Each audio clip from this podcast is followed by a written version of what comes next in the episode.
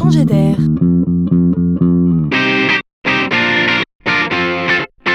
C'est la chronique de Laurent Collen. Plus les décisions à prendre sont importantes, plus l'homme ou la femme qui décide prend son temps, réfléchit, s'ouvre, écoute les avis des uns et des autres pour mieux comprendre, évaluer, challenger ses positions a priori.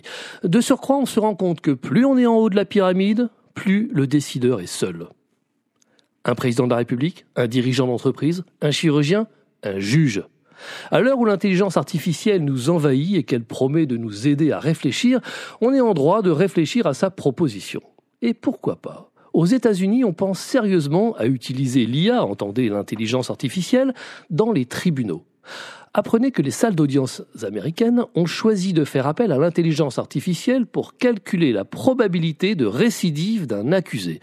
C'est bien là une question clé. L'accusé risque-t-il de nuire encore ou non? Imaginez tout simplement que nous disposions de nombre de données sur des situations équivalentes dans le passé.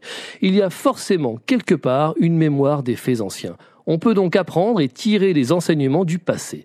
Et si la réalité antérieure, une fois mémorisée, analysée, pouvait éclairer le présent et aider le décideur à décider?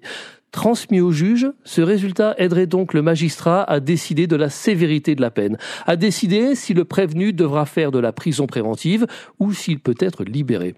Comme pour faire peur, on parle ici de justice algorithmique. Les opposants inquiets de voir les tribunaux se déshumaniser craignent qu'on manipule les algorithmes.